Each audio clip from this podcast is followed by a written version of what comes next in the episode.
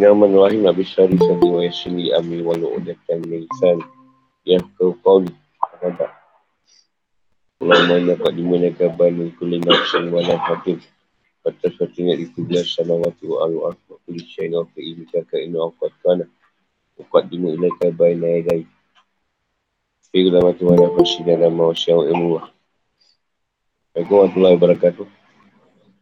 Tajuk tafsir kita lari dari medan perang dan kemenangan datang daripada Allah. Al-Anfal ayat 15 dan 19.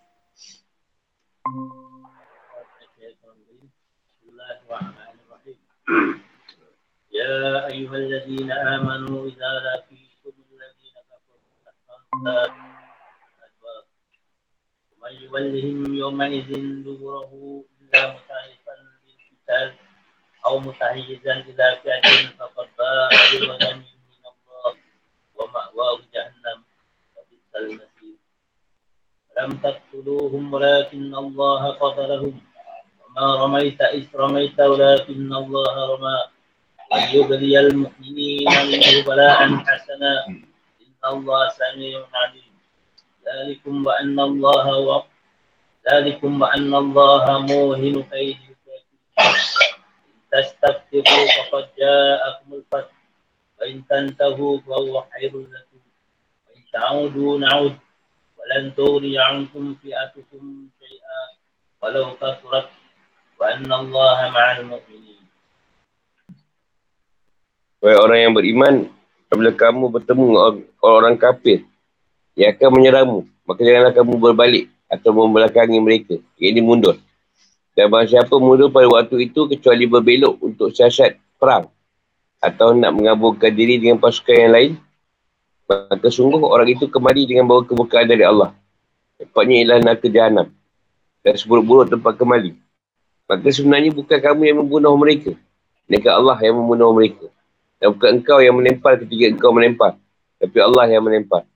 Allah buat demikian untuk binasakan mereka. Dan untuk memberi kemenangan kepada orang-orang mukmin Dengan kemenangan yang baik. Sungguh Allah maha mendengar, maha mengetahui Demikian aku ni Allah yang dinimpahkan kepadamu. Dan sungguh Allah melemahkan budaya orang-orang kafir. Jika kamu meminta keputusan, maka sungguhnya keputusan telah datang kepadamu. Dan jika kamu berhenti memusuhi rasul, maka itulah yang lebih baik bagimu. Dan jika kamu kembali, dan saya kamu kembali memberi pertolongan. Dan pasukan kamu tidak akan dapat menolak sesuatu baik sedikit pun darimu. Biarpun jumlahnya pasukan, jumlahnya banyak. Sungguh Allah berserta dengan orang yang beriman. Zahfa berkumpul untuk menyerang. Seolah-olah mereka merayap kerana jumlah mereka yang banyak. Kerana mereka seperti satu tubuh yang saling menyatu. Jadi kelihatannya mereka bergerak lambat. Padahal sebenarnya sangat cepat. Maksudnya pasukan yang sedang merayap menuju kalian untuk menangi kalian. Orang yang beriman. Adbar. Berarti belakang. Kalau belakang adalah depan. Al-Qubul. Dia kiasan lah untuk kedua kemaluan, kubur dan kubur. Dengan firmannya, Buat Fala tuwaluhum adbar. Belah lari dalam keadaan kalah. Kama yuwalihim yauma'iz. Ketiga berhadapan dengan mereka. Mutaharifah. Berputar atau berbelok ke sisi lain. Dengan pura-pura kalah sebagai sebuah taktik atau tipuan perang dan menyerah kembali. Jadi ia menampakkan pada mereka bahawa ia lari sebagai sebuah tipuan. Setelah kita lari, pada patah balik. Padahal ia ingin melakukan serangan kembali. Mutahayyizah. Bergabung dengan kelompok yang lain untuk merangi musuh dengan kelompok tersebut. Al-Fi'ah adalah kelompok kaum muslimin tempat ia minta pertolongan. Dia macam sekelompok manusia. Sebab kembali dengan mendapatkan kemurkaan. Amat wah. Tempat kediaman. Tempat kediaman manusia atau haiwan untuk berlindung. Tawbik Isal Masir. Adalah tempat kembali yang terburuk. Falam tak tuluhum. Dalam peramadan dengan kekuatanmu. Walakin Allah fata'alahum. Fata'alahum. Fata'alahum dengan bantuannya terhadapmu. Wama Romaita mata orang-orang kafir itu, wahai Muhammad. Izramaita. Dengan pasir. Dengan pasir. Kerana sebenarnya segenggam pasir tidak akan dapat memenuhi mata pasukan yang banyak itu dengan sekali lemparan manusia. Walakin Allah haramah. Dengan menyampaikan lemparanmu kepada mereka agar orang-orang kafir itu kalah. Liyub dia mu'minin. Minhu bala. Untuk menguji orang beriman dengan ujian yang baik. Dengan diperolehnya harta pasal perang. Ujian itu kadang dalam bentuk musibah untuk mengetahui tekad kesabaran dan kadang dalam bentuk nikmat untuk mengetahui tekad kesyukuran. Itu dosa ayat ini adalah ujian dengan nikmat. Diperkata sebagai ujian. Nak tengok. Sabar tak sabar. Inna Allah Sami. Semua perkataan mereka. Alim. Semua keadaan mereka. Mengetahui.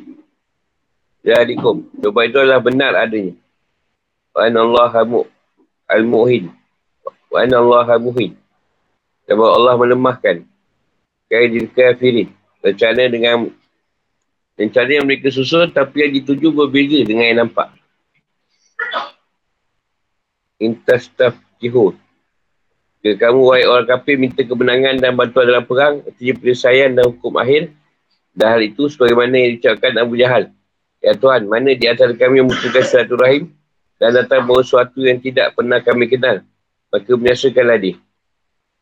Faqad ja'akumul fat. Terusan dengan yang akan dimenyaksikan dia pihak setiap Abu Jahal. Dan setiap orang yang berada berbarisannya. Abu Jahal pun tak minta. Minta Pasal putus satu rahim. Biasakanlah. Amin dia yang mutuskan satu rahim tu. Wa intan tahu. Dari kekafiran dan berperang. Wa intan udu. Untuk melangi Nabi SAW. Na'un. Untuk menolong dia melawanmu. Walan tukni. Dan tidak akan berguna. Adalah cukup. Kelompok kalian. Sebab turunnya ayat. Ayat 12. Dapat yang masuk di kalangan ahli tafsir bahawa ayat ini turun tentang Nabi SAW yang melemparkan segenggam pasir pada kaum musyikin ketika perang badan. Dan ia berkata, silakalah muka kalian. Lalu ia menempel mereka dengan pasir tersebut sehingga tak tersisa mata seorang musyrik pun. Mereka dimasuki oleh pasir tersebut. Rasulullah itu pasir itu menjadi orang tapi musyikin tak nampak. Ibn Jari At-Tabari, Ibn Abi Hatim dan At-Tabarani. Berkata dari Hakim bin Hizam. Dia berkata, saat perang badar kami mendengar suara jatuh dari langit ke bumi. Suara pasir atau kerikil yang jatuh ke, ke sebuah bejana. Rasulullah SAW lempar dengan pasir itu. So, kami pun. Itu maksud dari firman Allah. Amar Ramaita. Izu Ramaita. Walakin Allah Harama. Ayat 19. Itu ayat yang saya popular. Kami yang melempar. Kami yang mengundi. Tetapi siapakah yang mengundi? Tuhan yang mengundi. Ayat 19. Al-Hakim berkata dari Abdullah bin Sa'labah bin Syaril. Orang kita kau nak ubat tu kok. Budak-budak jangan. Ha? Oh. Yang minta itu adalah Abu Jahal. Ketiga kedua pasukan berhadapan ia berkata mana antara kami yang lebih memutuskan sesuatu rahim. Dan bahawa sesuatu yang tidak pernah dikenal sebelumnya. Bagi menyaksikan nak ia esok hari. Itu yang disebut istiftah. Meminta Allah memutuskan siapa yang berhak menang dan kalah.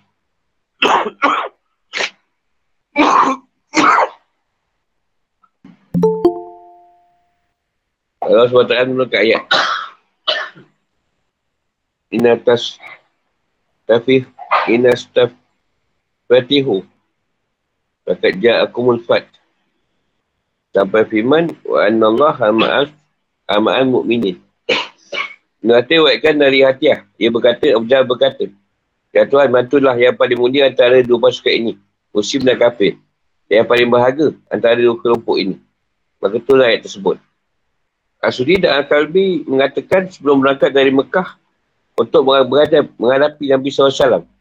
Kalau musyrik bergantung pada dinding Kaabah, saya berdoa. Ya Tuhan bantulah yang paling tinggi di antara dua pasukan, yang paling benar antara dua kelompok. Yang paling mulia antara dua golongan, dan yang paling mulia agama. Maka itulah ayat tersebut. Kimah berkata, orang musyrik berkata, Ya Tuhan, kami tidak mengenal ajaran yang dibawa oleh Muhammad. Maka putuskan antara kami dengan sebenarnya. Atau turunkan ayat Intastaftihu. Itu ayat-ayat. Ya, ayat ini berhubungan erat dengan ayat sebelumnya. Jadi mengajar kaum mukminin kaedah berperang yang terkait dengan kisah perang badan. Dalam ayat sebelumnya Allah merintahkan mereka untuk memukul ubun-ubun dan kepala. Memutus tangan dan kaki. Dan ayat ini Allah SWT menyebutkan sebuah kaedah umum dalam berperang. Iaitu haram lari dari medan perang ketika berhadapan dengan musuh. Jadi untuk sebuah siasat. Ha, siasatan, dia menyiasat atau taktik perang. Dia pura-pura kalah dan lari sebagai satu penipuan untuk kemudian melakukan serangan kembali. Atau bergabung dengan kelompok lain untuk bersama-sama dengannya memerangi musuh. Lari tak boleh. Tapi kalau ada taktik, tak apa. Lagi medan perang, dia punya hukum dia, nak ke jahannam. Tafsir dan penjelasan. Orang yang mempercayai Allah dan Rasulnya. Bila kalian sudah dekat dengan musuh kalian, ketika mereka merayap ke arah kalian untuk memerangi kalian, janganlah kalian lari dari mereka. Walaupun mereka banyak dan jumlah kalian sedikit. Tapi bertahanlah dan perangilah mereka kerana Allah bersamamu. Allah bersamamu untuk mengalahkan mereka. Kekalahan di hadapan mereka ini dengan cara mundur adalah haram. Kecuali dalam dua keadaan. Pertama, kalau seorang prajurit pura-pura kalah dan mundur. Namun kemudian kembali menyerang dan ini adalah salah satu tipu daya dan taktik perang. Kedua, kalau prajurit bergabung dalam kelompok atau barisan kaum muslimin lainnya untuk bersama-sama mereka memenangi musuh. Jadi ia boleh bantu mereka dan mereka juga boleh membantunya. Adapun kedua keadaan tersebut, siapa yang lari, kalah atau takut untuk maju, ia akan kembali dalam keadaan dimukai Allah SWT. Dan tempat ini di akhirat nanti adalah naga jahannam. Ini merupakan tempat terburuk. Al-Baidawi berkata, hari ini jika hari ini jika jumlah musuh tidak lebih dari dua kali lipat.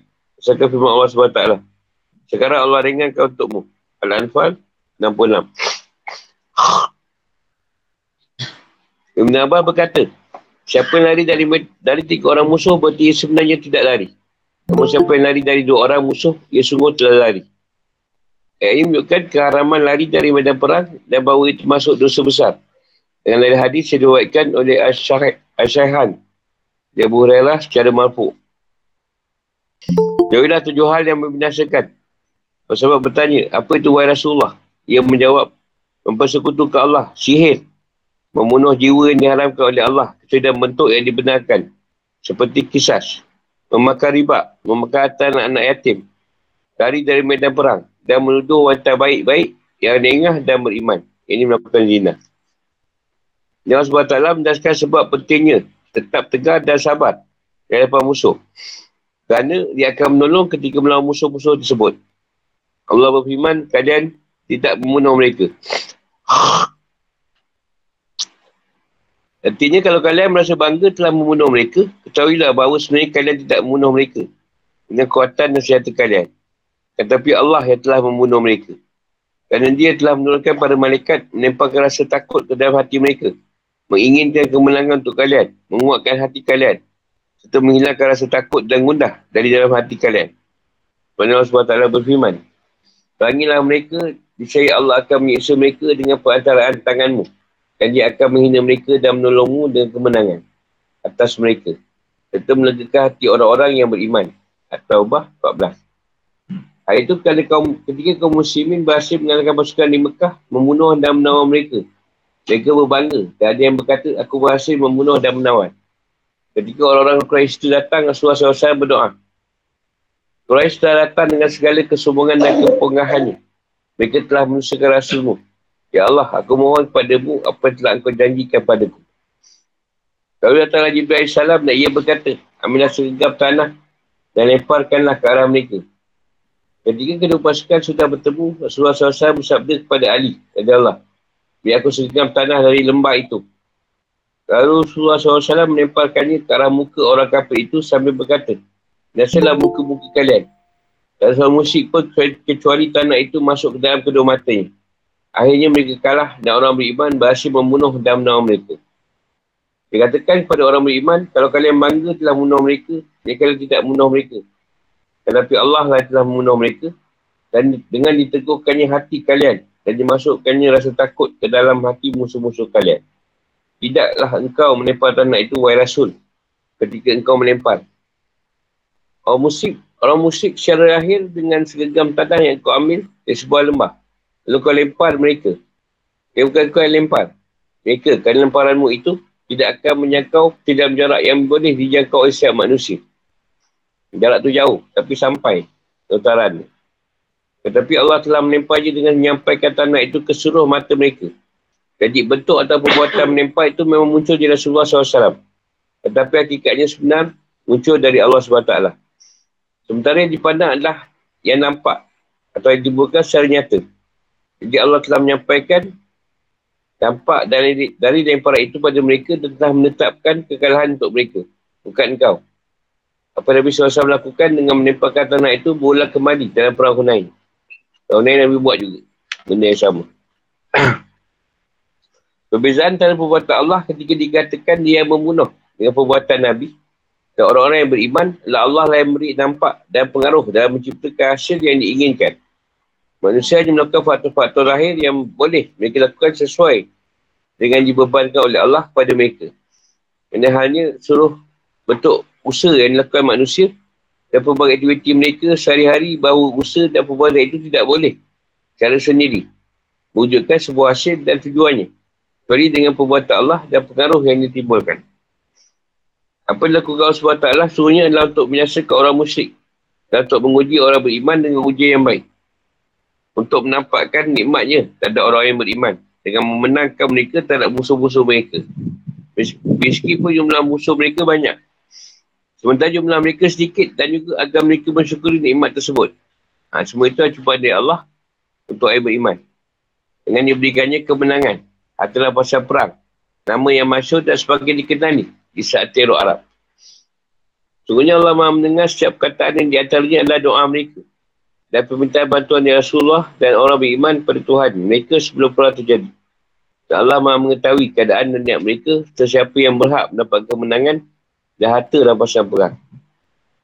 Ini adalah kabar gembira yang lainnya. Setelah kemenangan mereka peroleh, Allah akan melemahkan tipu daya orang kafir di masa-masa yang akan datang menggagalkan rencana busuk mereka, mengecilkan setiap usaha mereka dan menjadikan setiap yang mereka miliki menjadi hancur dan punah. Yang Allah SWT mengarahkan firmannya kepada penduduk Mekah dan bentuk ejekan. Jika kalian minta keputusan, sungguh telah datang keputusan itu padamu. Maksudnya, jika kalian minta agar pertolongan diberikan kepada pasukan yang lebih mulia dan mendapat hidayah. Dan kalian minta Allah untuk memutuskan antara kamu dengan musuh-musuhmu. Ini orang yang beriman. Sungguh permintaanmu akan segera terwujud dan kebenaran akan diberikan kepada yang lebih mulia dan mendapat hidayah. Serta kebenasaanlah akan diberikan kepada yang hina, rendah dan lebih sesat. Dan Allah ingatkan mereka dengan firmannya. Kalian berhenti dari ke- kekafiran. Mendustakan Allah dan Rasulnya.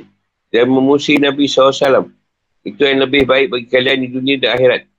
Lebih bermanfaat daripada perang yang telah kalian rasakan. Serta nampak yang yang ditimbulkannya seperti terbunuh dan tertawan. Tapi jika kalian kembali merangi Rasul dan kembali kepada kekafiran dan kesesatan kami juga akan kembali membantunya dan mengalahkan kalian. Kena, sebagaimana Allah SWT berfirman pada Bani Israel. Dan jika kalian kembali, kami juga akan kembali. Al-Isra' 8. Pembicaraan ayat ini diarahkan pada orang kafir. Itulah yang langsung dipahami dari kronologi ayat dan rentetannya. Namun dia berpendapat bahawa pencahayaan ayat ini tujukan pada orang beriman. Kerana firman Allah SWT lah, Bapak dia fat. Tak tepat kecuali untuk orang yang beriman. Tapi jika ditafsirkan kata keputusan, yakni kemenangan dalam ayat ini sebagai penjelasan keputusan dan ketetapan. Tak ada halangan kalau hal itu diarahkan pada orang kafir. Kelompok atau pasukan kalian sama sekali tidak akan berguna. Meskipun jumlahnya banyak. Kerana tidak selalu jumlah yang banyak itu menjadi faktor kemenangan melawan jumlah yang sedikit. Jadi yang terjadi adalah sebaliknya bila yang sedikit memiliki kesabaran, ketegaran, iman dan keyakinan pada Allah SWT. Pada Allah ma'al mu'minin. Dengan pertolongan penguatan dan taufik yang diberikannya. Menujulah keberhasilan. Betapa banyak, betapa pun banyaknya jumlah yang mampu kamu kumpulkan. Tapi kalau Allah sudah bersama satu kelompok, saya tak ada yang akan mampu mengalahkannya. Sebenarnya firman Allah SWT. So, ia bersekat kami yang akan menang. As-Safat 173. Dan firmannya. Sesungguhnya, Parti Allah yang akan menjadi pemenang. Al-Ma'idah 56. Esok banyak parti yang memang mewakili Allah tu rasanya menang tu. Kawilah sungguhnya parti setan itu yang akan merugi. Tak tahu lah mana parti setan. Kemudian adalah 19. Jadi parti Tuhan dan parti setan. Fikir ke depan atau hukum. Ada beberapa hukum yang dapat disimpulkan dari ayat di atas. Yang pertamanya haram, lari dari badan perang. Ketika berhadapan dengan musuh. Kedua keadaan, dan tipuan, perang atau bergabung dengan kelompok lain. Namun hukum ini menjadi ulama bersyarat jumlah musuh tidak lebih dari dua kali lipat jumlah kaum muslimin. Bila sebuah pasukan kaum beriman, maka bertemu dengan pasukan musyrikin yang jumlahnya dua kali lipat, dua kali ganda. Di pasukan kaum beriman, maka mereka wajib untuk tidak lari. Jadi siapa yang lari dari dua orang musuh, ia termasuk kategori orang yang lari dari medan perang. Namun siapa yang lari dari tiga orang musuh, maka tak termasuk lari dari medan perang. Dan tak ada ancaman azab untuknya. Sesuai firman Allah SWT. Sekarang Allah ringankan untukmu. Dan dia mengetahui bahawa dalam dirimu ada kelemahan. Maka jika antara kamu ada seratus yang, yang sabar, dan saya akan mampu mengalahkan dua ratus. Dan jika antara kamu ada seribu, saya akan mampu mengalahkan dua ribu dengan izin Allah. Dan Allah bersama orang yang sabar. Al-Anfal 66. Jadi seorang muslim dituntut untuk tetap tegar menghadapi dua orang musuh. Dan sebuah ketapan dari dalam syariat. Dari daripada perang adalah sebuah maksiat yang sangat besar. Berdasarkan teks Al-Quran dan kesepakatan sebagai besar para ulama.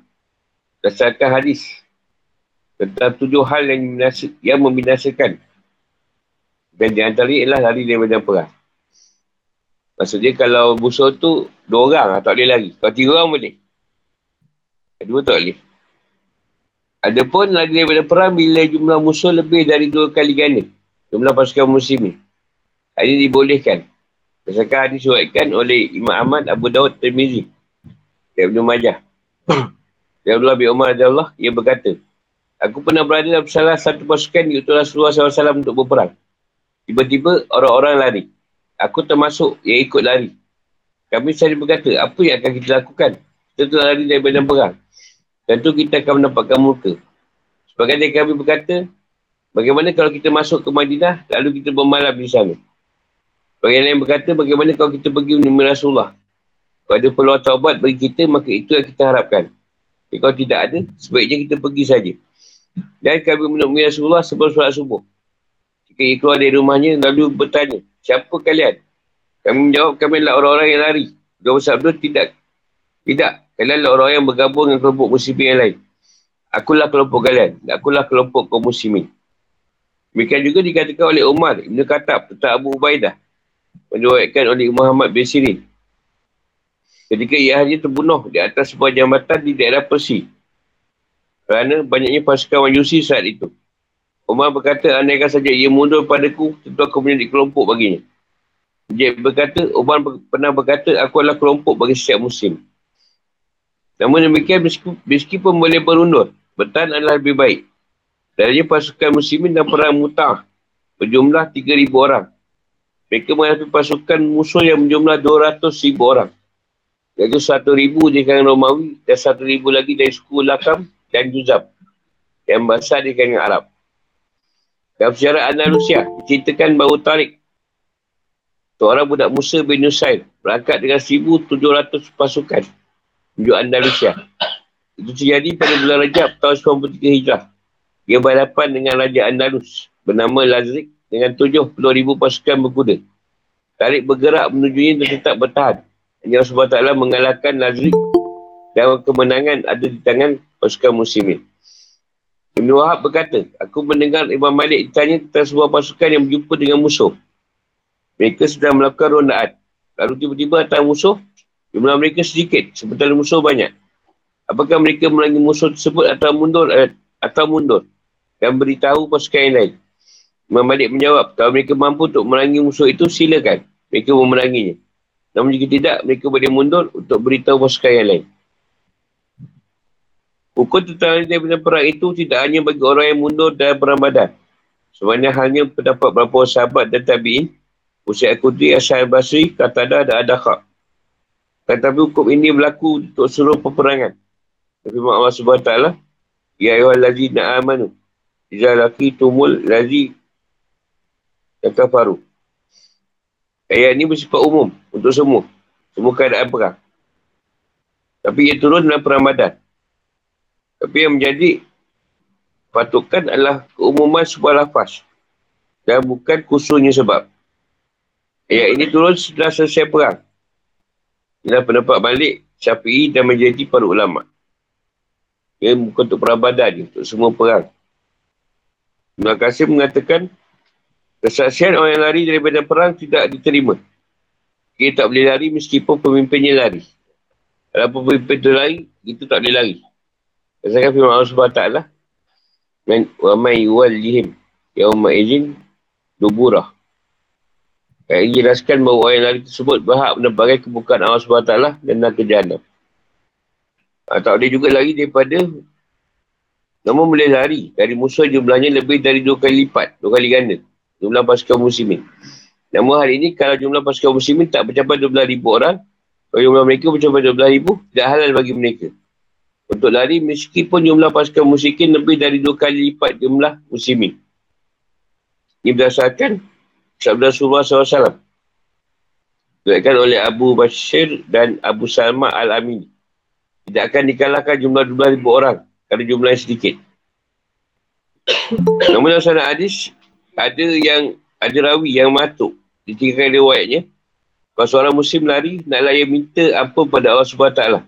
Sedangkan hadis riwayatkan oleh Tanmiji dari Bilal bin Yasar bin Zaid. Dia berkata, aku disampaikan oleh ayahku dari atukku. Dia mendengar Nabi SAW bersabda, Siapa yang membaca Astaghfirullah alladhi la ilaha illah wal qayyum wa atubu ilaih. Aku minta ampun pada Allah yang tidak ada Tuhan kecuali dia. Yang maha hidup dan maha berdiri. Dan aku bertawabat padanya. Allah akan mengampuninya meskipun ia telah lari dari medan perang. Kalau medan perang, ha, kenalah sebut. Istighfar.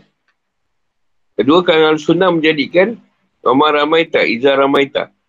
Sebagai dalil bahawa perbuatan para hamba itu diciptakan oleh Allah SWT. Kerana dia berfirman. Falam tak tuluhum walakin Allah haqatalahum. Padahal jelas bahawa mereka yang melukai musuh-musuh tersebut. Nampak kita yang lukakan. Tapi sebenarnya Allah yang melukakan. Dan ini menunjukkan terjadinya perbuatan-perbuatan itu datang daripada Allah SWT. Allah SWT dan Nabi SAW nama Ramaita. Izra Maita. Maksudnya lah tidaklah kau melempar dari segi penciptaan. Tetapi kau melempar dari sekali usaha. Intinya pendapat al-sunnah sangat jelas dan kuat berdasarkan firman Allah, firman Allah yang sangat tegas. Allah lah pencipta segala sesuatu dan dia menjadi wakil atas segala sesuatu. Az-Zumar 62. Ketiga, seorang mumi dituntut untuk melakukan atau mengambil faktor-faktor lahir, faktor zahir dan melaksanakan segala kewajipan yang dibebankan Allah padanya dan ia bertawakal dan menyerahkan segala sesuatu hanya padanya. Adapun hasil dan tercapainya, target, diserahkan pada Allah SWT. Bukan dengan kekuatan dan kemampuan manusia. Oleh kerana itu, tepatlah anafi, penafian dan alisbat, penetapan. Yang terdapat dalam firman Allah, Umar Ramaita, Izra Walakin Allah Haramah. Artinya bentuk zahir daripada para itu datang Rasulullah SAW. Rasulullah balik ni. Tapi yang digerakkan tu Allah. Tapi kesannya datang dari Allah SWT. Peristiwa para musuh dengan serigam tanah itu terjadi di perang badar. Menurut pendapat yang lebih benar. Bagaimana dikatakan oleh Ibn Ishaq, kerana tersebut turun setelah perang badar. Dan peristiwa itu juga terjadi dalam perang Uhud dan Hunain. Keempat, ikhlas dalam jihad. Tegar menghadapi musuh, yakin pada Allah. Adalah sebab keadaan Allah kepada ahli badar. Dan iman diberikannya pada mereka dengan pelbagai nikmat yang besar seperti kemenangan harta rampasan perang, pahala dan ganjaran. Kelima, seluruh kuatan kaum kafir hancur di hadapan kekuasaan dan kehendak Allah SWT. Kata pertolongan diberikannya pada hamba-hambanya yang beriman. Ya Allah melemah, Allah SWT melemahkan tipu daya orang-orang kafir itu. Memasukkan rasa takut dalam hati mereka. Buat mereka berpecah belah. Beritahu orang beriman kelemahan-kelemahan mereka. Menghinakan mereka. Mengancam mereka untuk kembali dihinakan jika mereka kembali mengenai Rasulullah SAW. Dan orang beriman. Memberitahu mereka bahawa kuatan mereka akan dihancurkan betapa besarnya. Kuatan betul mereka. Dan bahawa Allah akan menguatkan orang yang beriman dengan kemenangan yang diberikannya. Dan demikian Allah SWT tetap membuka pintu harapan di hadapan mereka untuk melepaskan diri dari kekafiran, kemusyrikan dan pemusuhan menuju keimanan. Ketaatan masuk Islam Nabi SAW membantunya dan menguatkannya. Ini adalah bukti kasih Allah pada para hambanya. Dia maha pengasih kepada hamba-hambanya. Terkabulnya permintaan Abu Jahal. Ia berkata, Ya Tuhan, menangkanlah mana yang lebih utama di hidup agama. Yang paling berhak mendapatkan kemenangan. Juga perkataan orang musyrik ketika mereka nak berangkat menuju badan. Sampai bergantungan kepada Kaabah, Ya Tuhan, menangkanlah mana yang lebih mulia dari hidup pasukan. Mana yang lebih benar dan mana yang lebih utama dari hidup agama. Dan makna dari firman Allah SWT, in tastaftihu Fakat ja aku mulfat Ketika kamu minta kemenangan untuk kelompok yang paling benar dan bahasa yang paling mulia, maka telah datang kemenangan ini.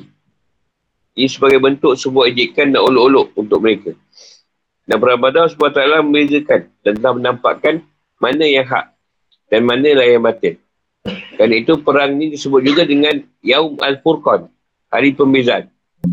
Dan perang ini Allah memulihkan Islam dan pemeluknya. Serta menghancurkan kekafiran dan para pendukungnya. Ayat tanya.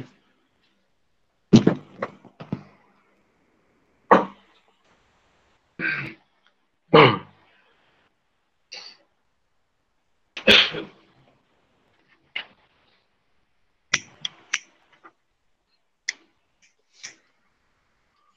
kata satu apa ayat dia katakan jangan mana pada yang membalik. Kalau pada yang mengenakan balik.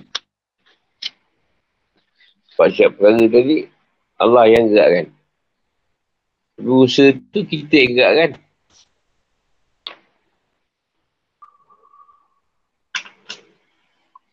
ada orang minum air banyak tak kencing-kencing ada orang tak minum pun asyik kencing siapa yang gerakkan tu air tu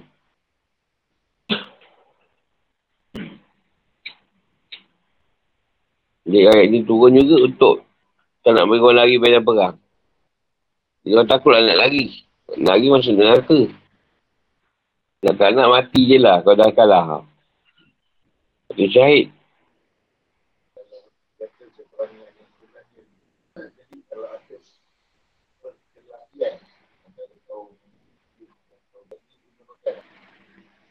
Ayat ni guna pakai kalau peperangan tu berlaku lah. Kita ambil contoh 13 Mei.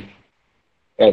Dan keadaan yang benda tu Islam tu tadi dia desak untuk berperang.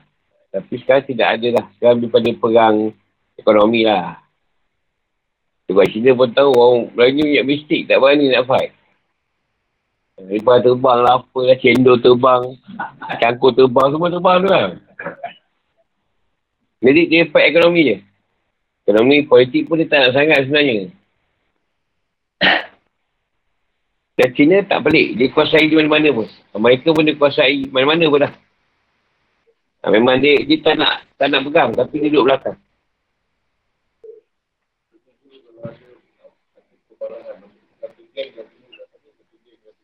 Ha. Maksudnya ada firman turun tak suruh perang masa tu? Ha, maksudnya kalau kata benda tu memang dia nak belasah kita, ha, tu lain lah. Sebab tu apa tak suka yang berkecut. Eh, dah awal-awal eh.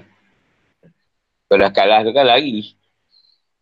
Dan dia kata lari tu bukan lari apa. Cari-cari tolong. Uh, cari tolong ke, gabung dengan lain ke. Uh, panggil gay datang balik ke. Dia akan datang juga perang yang sebenar tu. Bila Dajjal tu datang, dia buat perang. Ha, tu kalau kau hidup lagi lah. Rasa macam tak pernah jumpa tu. Tak tahulah. Perang ni banyak. Perang ni perang yang jahil lah. Perang guna guna pedang apa. Ada perang nafsu. Ansir dia kata. Eh Nabi kata perang paling masuk perang ni nafsu. Itu lagi dahsyat. Daripada perang ni. Perang nafsu ni lebih kepada tak boleh susah. Ha. Dia alami sekarang. Tak boleh keadaan susah. Dia nak senang ni. Nafsu tu dia nak senang, tak nak susah. Yang banyak kita berperang dengan nafsu kita sendiri lah. Syaitan nak gunakan amarah kita, nafsu amarah tu tadi. Untuk membisikkan macam-macam. Sebab Nabi pun tahu tak ada perang lah. Nabi cakap macam tu. Satu yang perang, cara yang senang lah. Kau cari orang paling kuat dalam pasukan kau, lawan dengan paling kuat pasukan aku. Siapa kalah, kalah lah. Jadi ramai tak mati. Teknik tu pun ada digunakan juga. Islam pun ada guna juga. Tak ingat zaman bila. Habis siapa yang kuat, lawan dengan yang kuat. Melakapi kan. Lawan. Dia tak, dia tak perang keseluruhan lah. Nak bola berperang juga. Gaduh, penyokong. Mati. Sama mati pun ramai kat Indo tu. Satu lebih mati. Gaduh. Itu tak payah harap syahid sangat lah. Tengok bola. Ayat ni ayat hakikat lah. Ha. Dia menunjukkan yang setiap perkara tu perbuatan Allah. Ha, kita ni cuma menggerakkan lagi. Yang gerak pun Allah juga. Dia nak sebut ayat, bukan kau yang makan, tapi Allah yang makan. ha, macam mana lah, ayat macam tu. Dia kata bukan kau yang melempar, tapi Allah yang melempar. Bukan kau yang membunuh, Allah yang membunuh. Bila makan, ha, bukan aku yang makan, Allah yang makan. Ha, macam mana pula tu? Bukan aku yang berak, Allah yang berak. Allah tak berak. Ha, yang lain tu. Seolah-olah boleh guna semua kan. Eh, ni bukan aku yang berak ni. Tuhan yang berak. Bukan aku yang makan, Tuhan yang makan. Lepas sakit kau tak ikat pula. Tuhan yang sakit. Bukan aku yang sakit ni, Tuhan yang sakit. Nak sebut tu. Sebab ni nak kena faham ni. Bukan semua benda kau pakai. Ah, ha, kita kita makan tu Allah bagi rezeki lah kalau nak ambil ayat. Tak ada orang dah ambil ayat ni dia bantai semua. Aku yang makan ni Allah nak makan banyak hari ni Tuhan. Macam mana tu? Pada kuat tadi digunakan pada semua perkara. Semua kita bantai.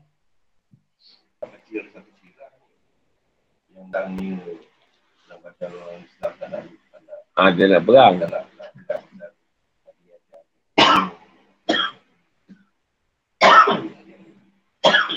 Ayat ni pun turun selepas perang Madar.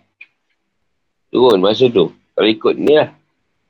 Ikut, ikut dia punya riwayat.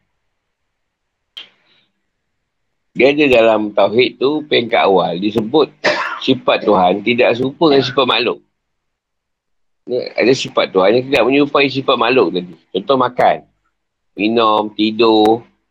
Tak ada dia sama kan dengan keadaan sifat Tuhan. Ha.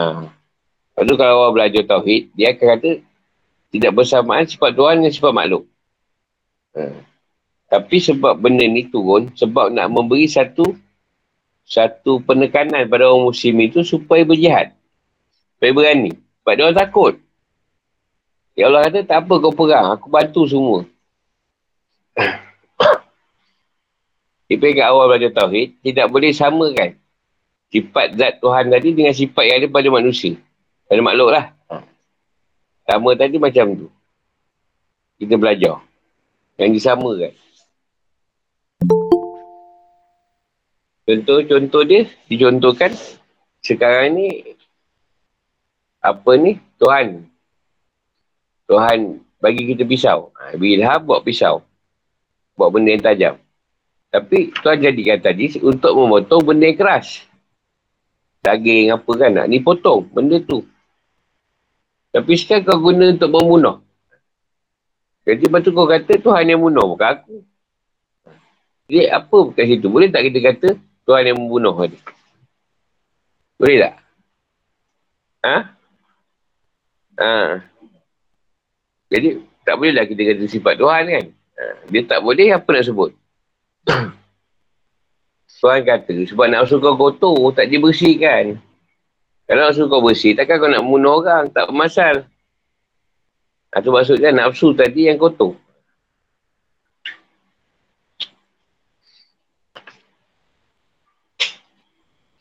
Kau beri tu untuk memotong. Ha, kau pergi membunuh pasal apa?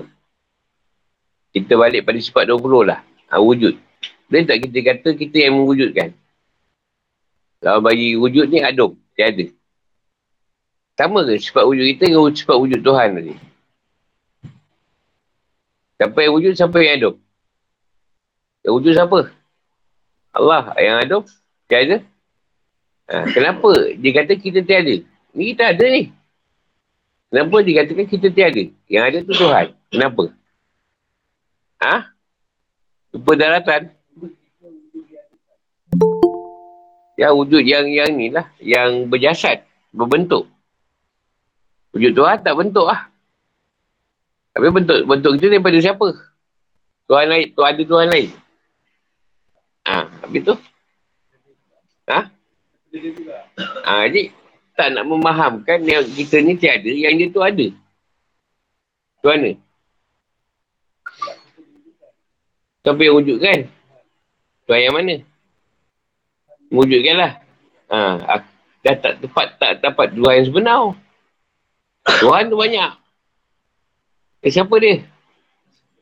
Siapa Tuhan yang sebenar ni? Ha? Ha, siapa lah Allah? Tuhan banyak. Ada tuan makan, tuan tidur. Tuan peti. Tor, tor. hmm? Hmm. Tuan petai ada ke? Zat yang mengawal petai. Zat tumbuh-tumbuhan. Zat. Zat tu banyak.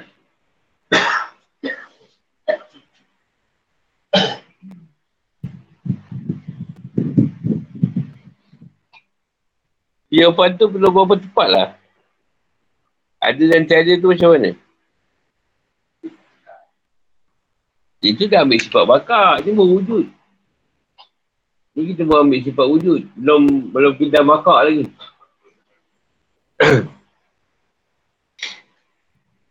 Tom ni kau ada tak? Ha? Tom ni tak ada kan? Ha, dia madrasah ni. Sekejap lagi kau datang kau datang, masa tu kau wujud tak? Sebelum tu kau adum kan? Ha, begitu ke? Sebelum ni, ada tak kita? Tapi siapa yang ada? Tak, mak ayah kau. Mak ayah kau. Ha. Mak ayah kau pun dulu tak ada. Yang ada masa tu, mak ayah mak ayah kau lah. ha, kau buatlah benda tu sampailah Adam. Lepas tu Adam tu pun tak ada. Yang ada dia je kan? Ada. Kalau ilmu kena cerita macam tu. Ini, ni ada mampak-mampak ni. Siapa yang tak ada lagi siapa? Adam lah lalas. Adam pun tak ada. Yang wujud. Allah lah. Ha, itu Adam ni Adam. Kan kilang, kilang tak ada. Yang buat manusia. Tu, tu tanah tu kosong. Tak ada. Datang kau pergi buat kilang situ. Eh, sebelum kilang, siapa yang ada kat situ? Ha? Kosong kan? Sebab kau yang nak buat kan? Tapi yang kau yang tadi, siapa yang tak nak buat? Buanglah kau. Tuhan yang nak buat benda tu. Kau ni berjalan dengan je usaha tadi. Nak buat kilang. Tuhan yang suruh buat kilang. Tapi takkan nak suruh je setan pula buat. Siapa buat ni? Ah, dulu ada Jeffrey. Tolong buat. Semalam itu buat.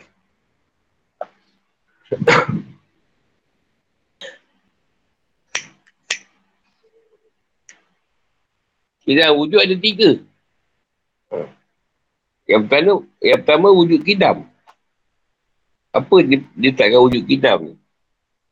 Wujud pada zat. Atau wujud yang kadim. Bukan sedap. Wujud kadim. Pertama kadim, kedua azali. Ketiga jasadi. Wujud zat tu pada wujud kadim. Apa makna wujud kadim? Jadi review balik ni. Ha, dari permulaan ke akhir ni. Jadi kalau kau kata Tuhan tu ada permulaan, dia masih bukan Tuhan.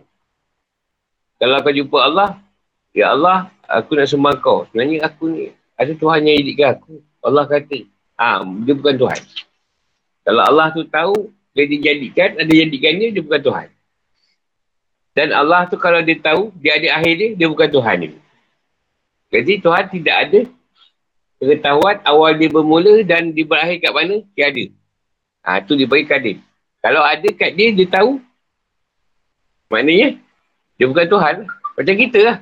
Kau dah confirm tahu, ah, Rasulullah umur 63. Ah, tak, tak pun, 64 mati. 70-an ke kan, 80-an kau akan mati. Tuhan kekal. Tak ada. Tapi Tuhan, bila kau mati Tuhan? Ah, Tuhan tak ada. Aku tak ada kematian. Allah kau mula bila? Aku tak ada permulaan. Dia tadi. Yang sedia ada. Kalau dia tahu, dia bukan Tuhan. Macam kau kata mak ayah kau kan? Kau bukan Tuhan. Jadi kalau kau nak jadi Tuhan, jangan ada mak ayah. dia pun tak beranak atau diperanakkan. Kau diberanakkan. Tak ada permulaan dan tak ada akhir. Kedua, Azali. Ada mula, tak ada akhir. Azali ni dia ada mula dia. Tak ada akhir dia. Contoh, kita ada. Roh ada permulaan. Tapi tak ada akhir dia. Jasad ada mula, ada akhir. Wujud yang berbentuk. Ada mula, ada akhir. Ada tempoh hidup bila, tak lahir bila, mati bila.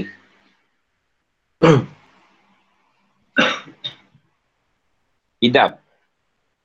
Sedih. Apa yang sedih?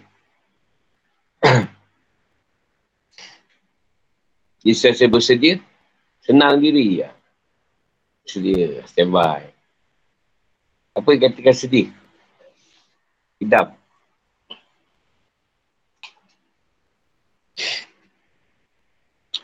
Soalan macam senang eh. Kita tak jawab pun.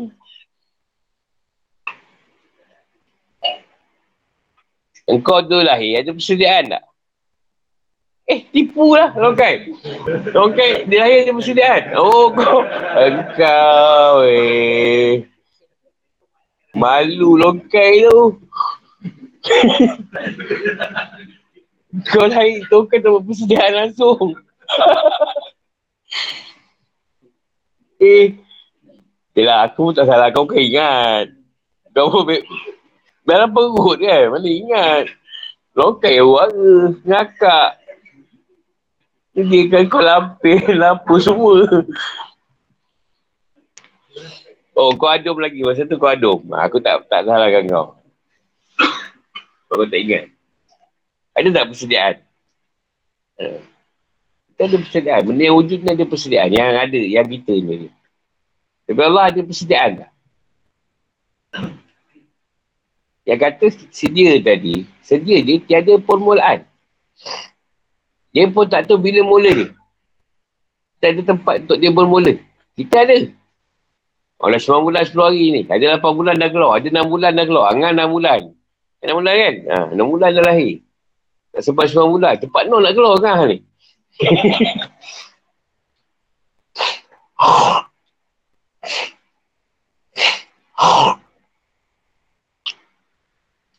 Tuhan tak ada. Tak ada siapa yang nak sediakan ni. Tak ada yang kata sedia dia tanpa permulaan. Maksud sedia. Tak ada permulaan ni. Bukan ada masa tak sedia. Tuhan setiasa je. Mereka akan tanya, ni ni dia ni dah turun roh ni esok. Bila lahir dia? Ha, Tuhan beri tarik dia sekian-sekian. Ha, dia pun lahir tarik tu. Kau buatlah apa, suruh guru ke, tak, tak jalan.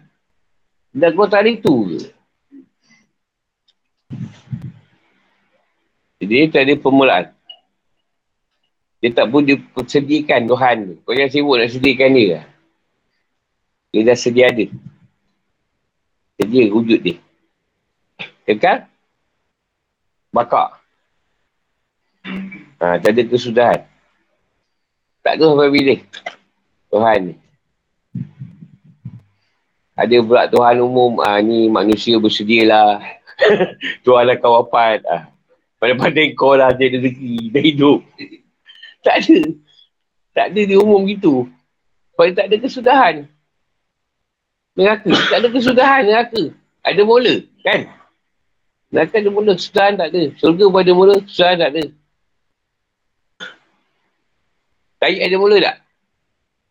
Oh, ada, tahulah. Ada akhir dia. Ada, mestilah ada benda yang membentuk. Eh, bila dapat tayyip, susah pula nak jawab. Macam tak tak ni, tak setuju je.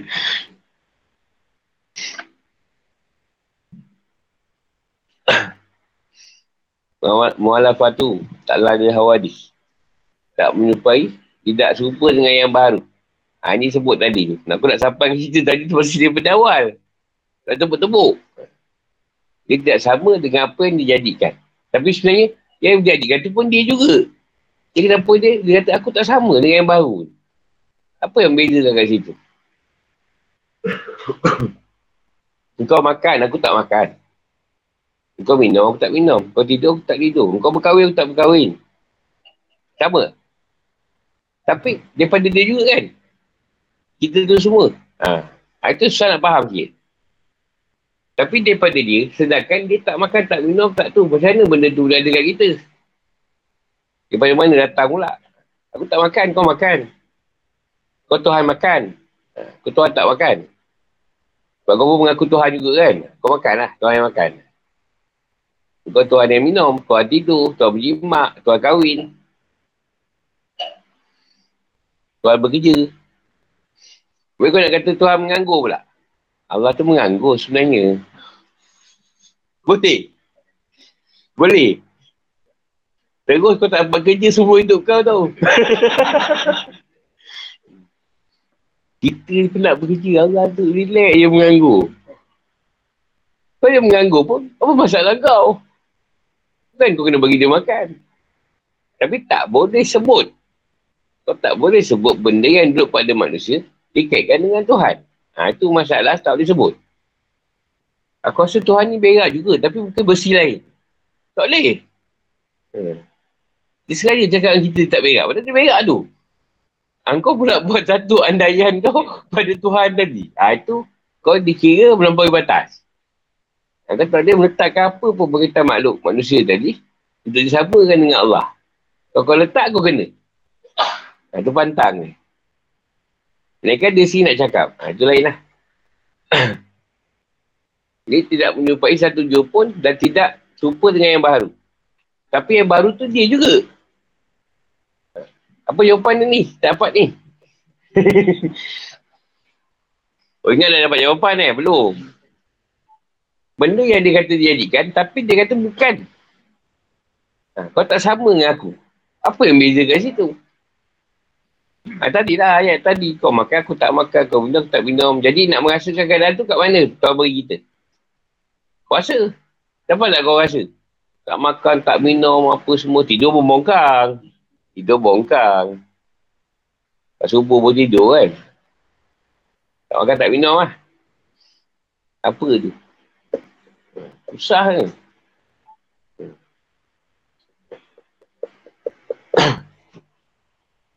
Buat kau. Pemuda lemah yang mendapatkan pendapat. Maka dia lain dapat. Itu ah, ialah jawapan ni. Dapat tu pandai bodek. Apa dia bodek? Dia bodek Nabi apa? Allah dan Rasul yang mengetahui.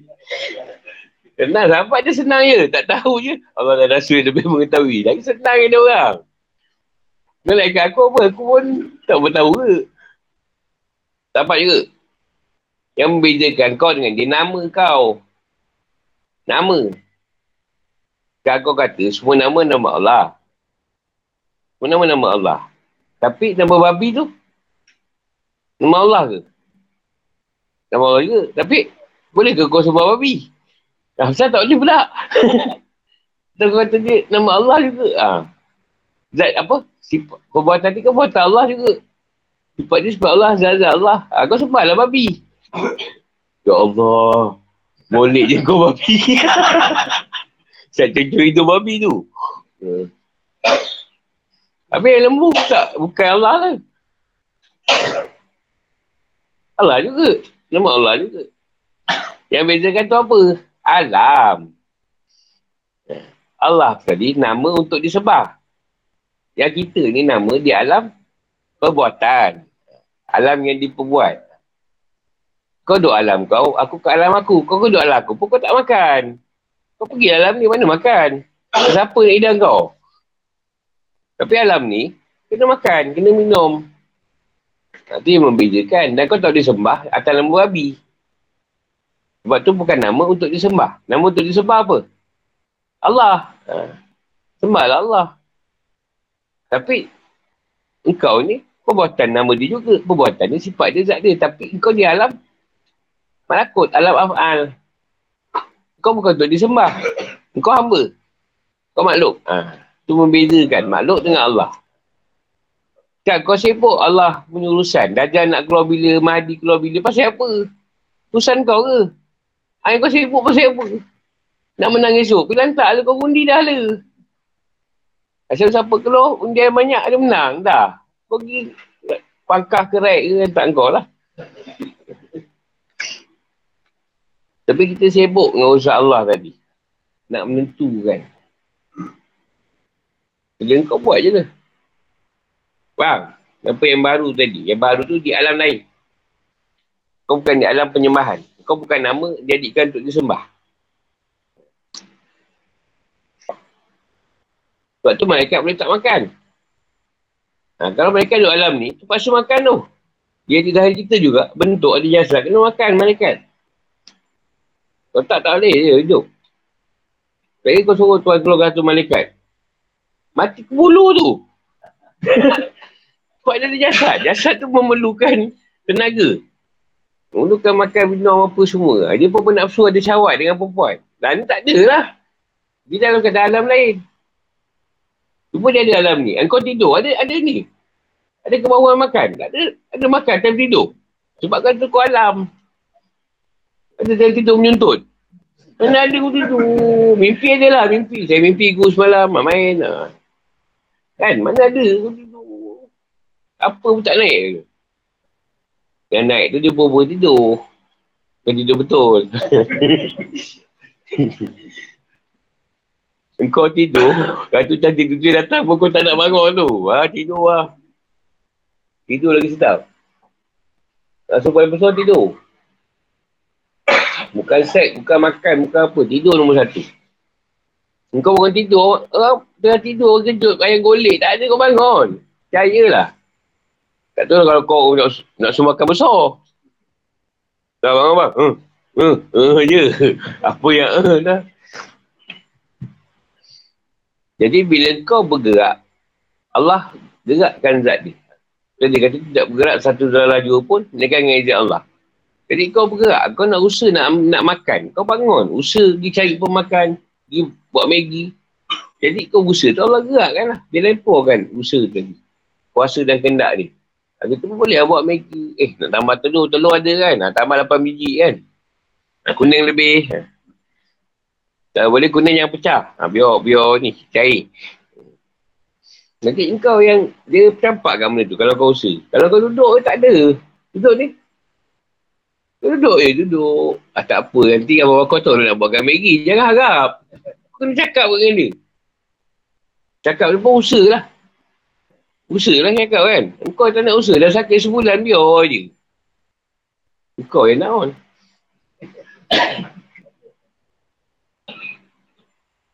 Kau bagi tanya. Banyaklah cerita ni. Kalau dibiarkan ni tak mundi kita esok.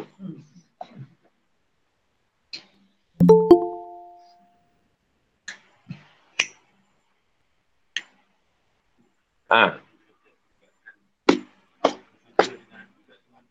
Dan dia bercakap, dan dia sebut firman dia, tidak bergerak satu dalam laju pun. Dengan izin Allah. Ni kau gerak apa semua, dan gerakkan dia. Ha.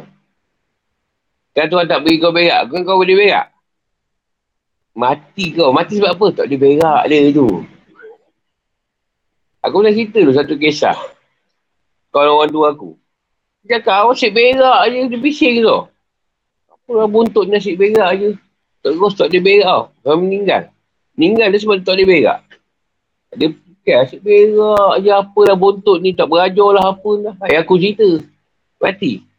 Sebab tak boleh berak. Lepas dia cakap dia tak boleh berak. Dia mati sebab tak boleh berak. Jadi, Kau selalu berak, janganlah bising. Berak je lah. Janganlah marah-marahkan buntut tu. tak berajar buntut ni. Kau nak sekolahkan buntut macam mana? Jadi nak berak, berak lah.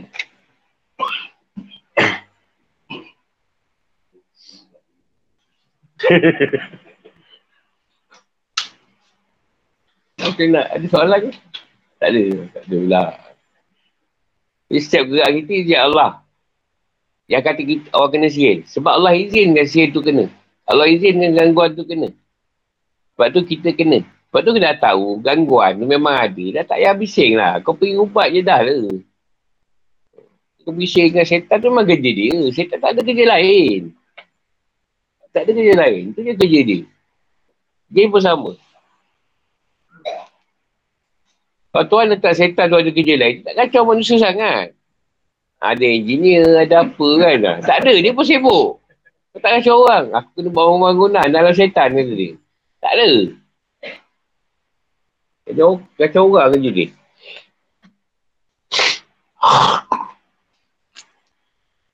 Dia nak suruh orang nikah tu bercerai. Nak jadikan orang kaya dia tu miskin.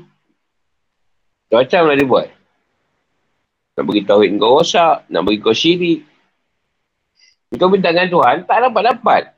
Solat ajak dah dekat 800 hari. Tak berjaya. Tiba-tiba je jumpa tiang malasan minta. Itu dapat je.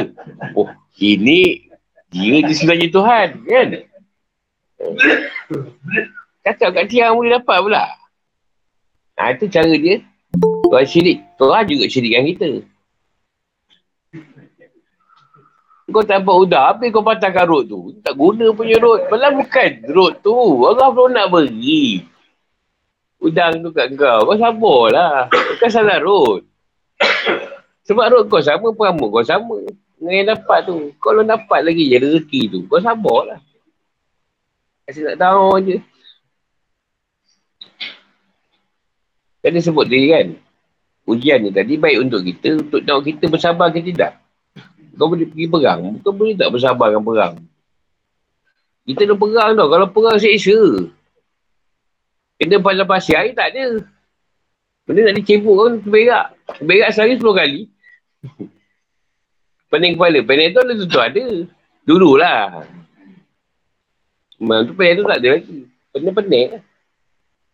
Ada orang yang pernah ikut perang batin. Macam mana? Tak teruk ke? Kita kan? Lagi teruk dia pun lahir. Ha, tapi tak mati. Kalau mati tu lega juga. Ha? Ada saya. InsyaAllah.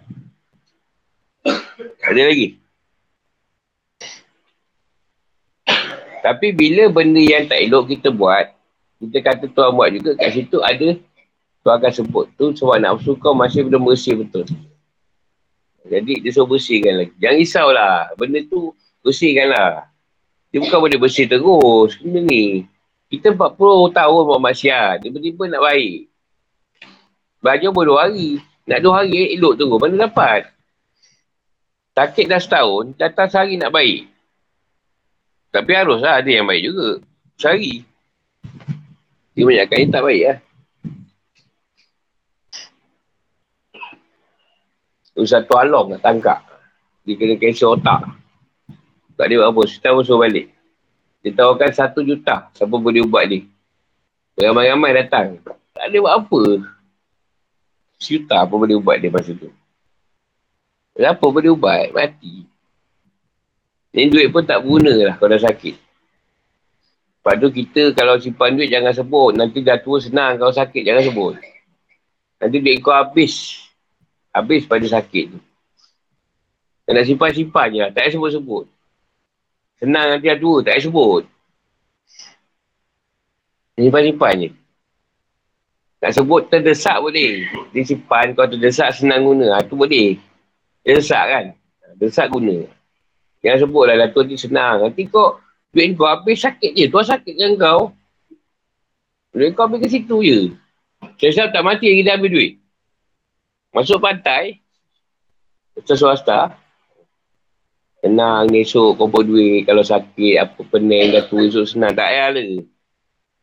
Kalau mati duit dah habis.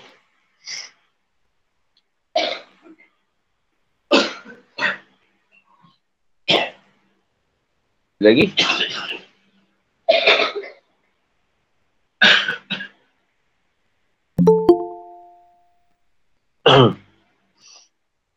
ada, jelaskan sikit lah.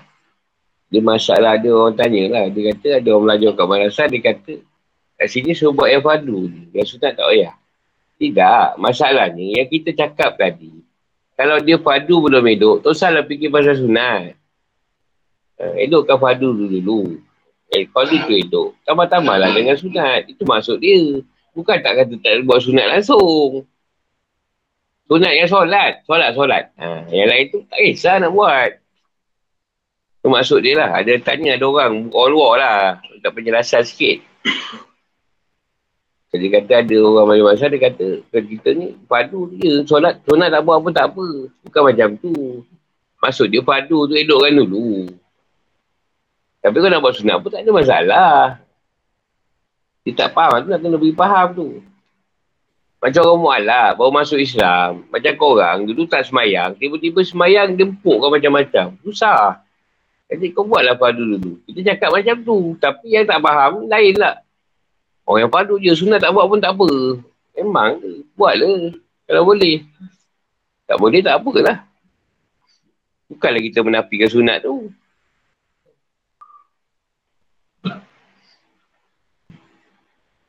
Lagi. Ah.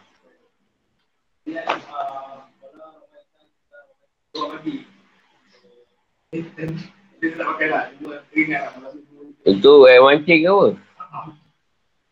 Kau, kau yang melempar kata yang melempar. Kau ni, tu kita kata masalah bila ayat ni digunakan. Kau ke, tak kenal pun keadaan tu. Macam mana kau boleh guna?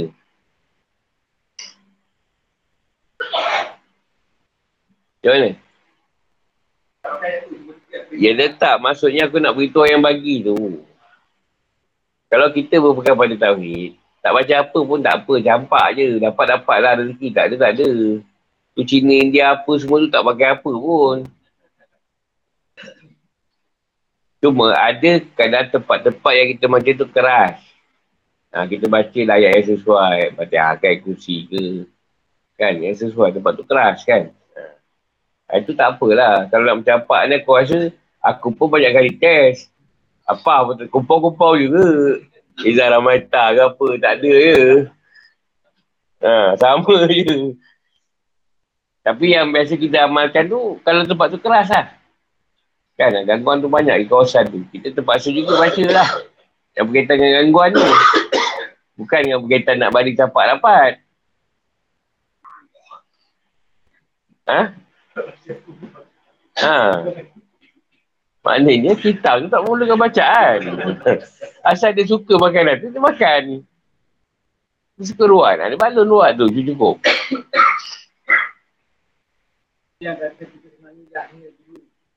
Yelah kita memang tak tahu. Tapi masalahnya, sekarang pun kita makin lama belajar makin tak tahu. Makin belajar makin bodoh. Eh, ada lagi tak tahu, ada lagi tak tahu.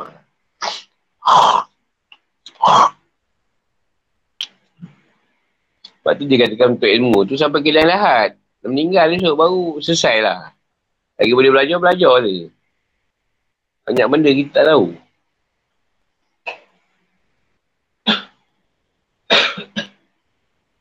Banyak orang nak ilmu tinggi-tinggi. Tuanan yang tinggi-tinggi. Soalan aku tanya dia, adakah dengan ilmu tinggi tadi kau makin dekat dengan Allah? Atau kau semakin jauh? Kalau kau belajar ni boleh dekatkan kau dengan Allah, baguslah, kau ajar lah. Kalau makin jauh, apa? Sebenarnya kau belajar ilmu tinggi, dia makin belagak. Dia rasa dia hebat. Orang lain tak tahu. Ha, dia main-main kan jual kat warung lah, kat kedai lah. Ha, timbullah dia. Aku ilmu tinggi, kau ilmu rendah. Ha. Eh, jauh. Jahil ni banyak basic, banyak jenis. Apa itu jahil murakab. Dah dia tak tahu, belajar pun tidak. Tapi tak terima cakap orang. Tapi satu lagi, jahil, dia tak bantah. Dia tak belajar, tapi dia tak bantah. Jahil yang bagus ni, dia, nak, dia, dia jahil, dia nak tahu. Dia nak belajar. Ha, itu yang bagus lah, jahil yang bagus. Tak tahu dia nak belajar. Tahu. Masalah jangan murakab yang banyak ni. Dah dia tak tahu. Belajar pun tak mau. Orang cakap pun tak terima. Ha, tu murakab. Dia sebenarnya, kalau kau pegang, ayat Quran tu semua baik. Kan? Ayat apa ayat lah. Ayat Quran tu semua bagus. Cuma jangan syirik kau berpegang dengan sebab ayat tu tadi kau berjaya. Ha, tu yang masalah. Kalau kau baca ayat tu, kau okey, kau, kau amalkanlah. Kau amalkan ayat tu. Kalau kau boleh guna, ha, gunakanlah. Tak ada masalah. Tapi jangan mengatakan dengan baca ayat tu, benda ni berjaya. Ha, tidak. Cuma mungkin tu bagian yang Allah beri kat kau. Ayat tu tadi untuk kau amalkan. Bukan sebab ayat tu.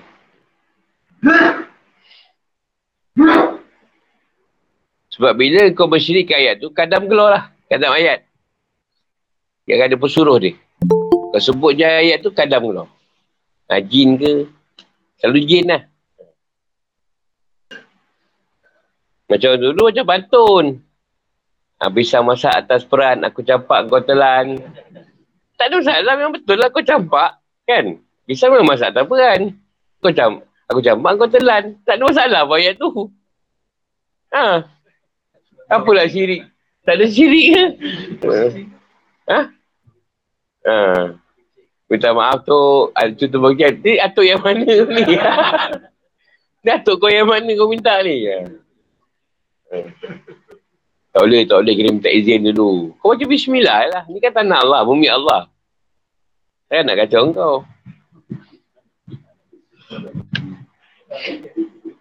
Tak maaf tu, cuci tumpah lalu. Tak maaf tu, cuci tumpah kecing.